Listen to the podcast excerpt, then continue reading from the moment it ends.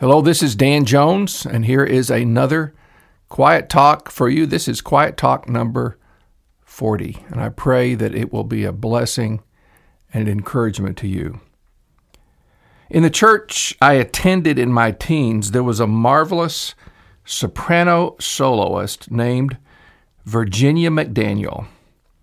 She had a powerful voice, but her spirit was even more powerful.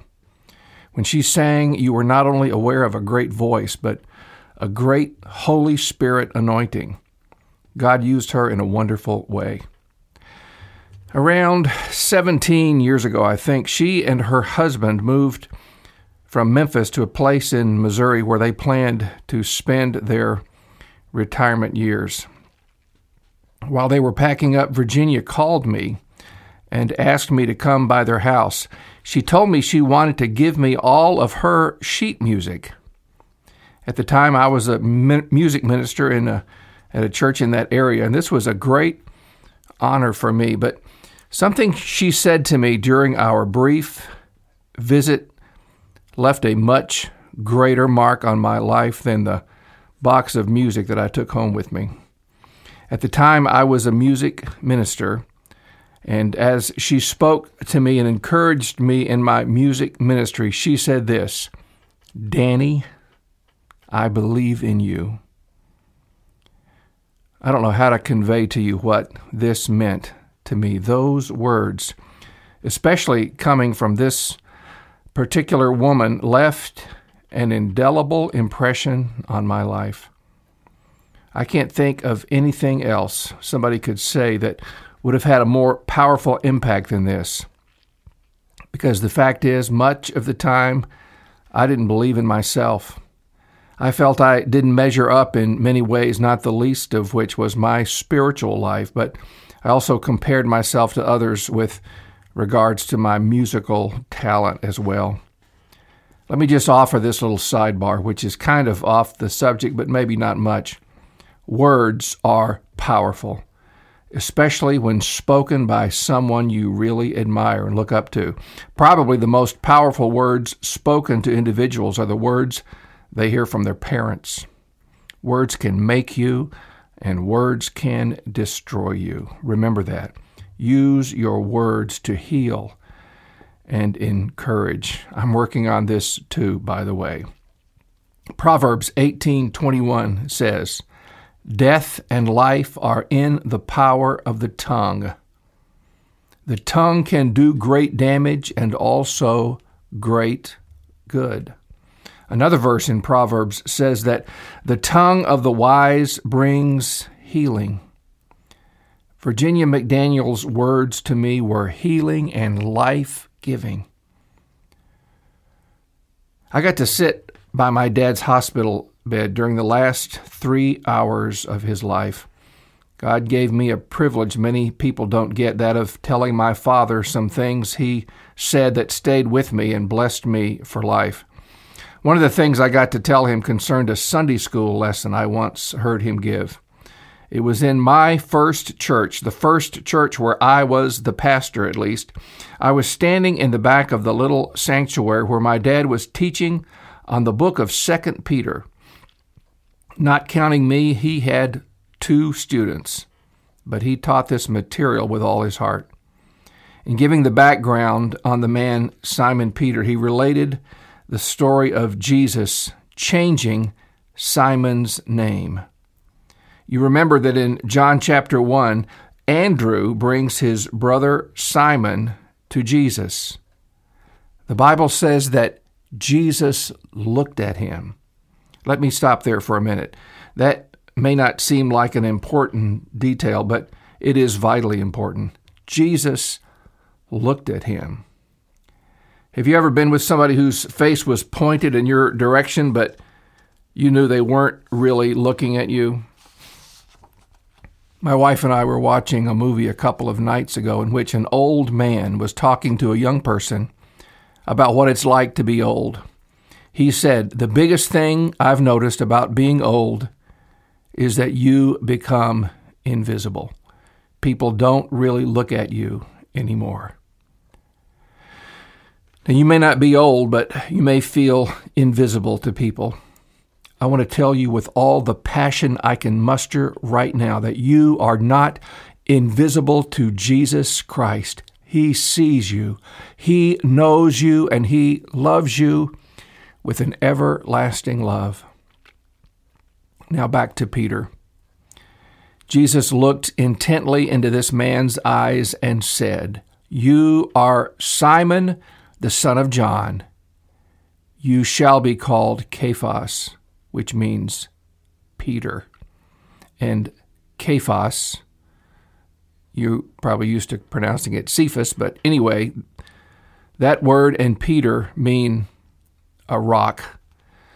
I doubt whether Simon thought of himself this way when Jesus said that to him. He was probably anything but a rock in the eyes of the people who knew him. Later on, when Jesus was arrested, Peter showed by his denial of Christ that he was certainly not a rock. And yet, Jesus called him this when he first laid eyes on him. Why? Because Jesus sees us as he is going to make us. And this is what my dad said that has stuck with me all these years. The statement, the statement I reminded him of on his deathbed. Here it is. He said in that Sunday school lesson, Aren't you glad Jesus believes in you when nobody else does? Friend, does anybody believe in you? You may think not. But I'm here to tell you otherwise. Jesus believes in you. Why would he, you say? I don't even believe in myself. Because he believes in his own work and in his own power to accomplish that work. He believes in what he is going to accomplish in your life. Romans 8:29 says, For those whom he foreknew, he also predestined to be conformed to the image of his Son, in order that he might be the firstborn among many brothers. Conformed to the image of his Son. When you take Greek in semin- seminary, they tell you not to talk about Greek in your sermons. It doesn't relate to most people, and it, it may sound like you're trying to impress people when you do that, but I think this is one exception. In Ephesians 2:10, it says this, "For we are his workmanship, created in Christ Jesus for good works, which God prepared beforehand that we should walk in them." The word in question here is the word that is translated workmanship. It is the Greek word poema. As you might have already guessed, poema is where we get the English word poem. You are God's poem. You are God's work of art, a work that is currently in progress, I might add. He isn't finished yet. But because He's God, He can already see what the finished product will look like. That's the mark of a great artist.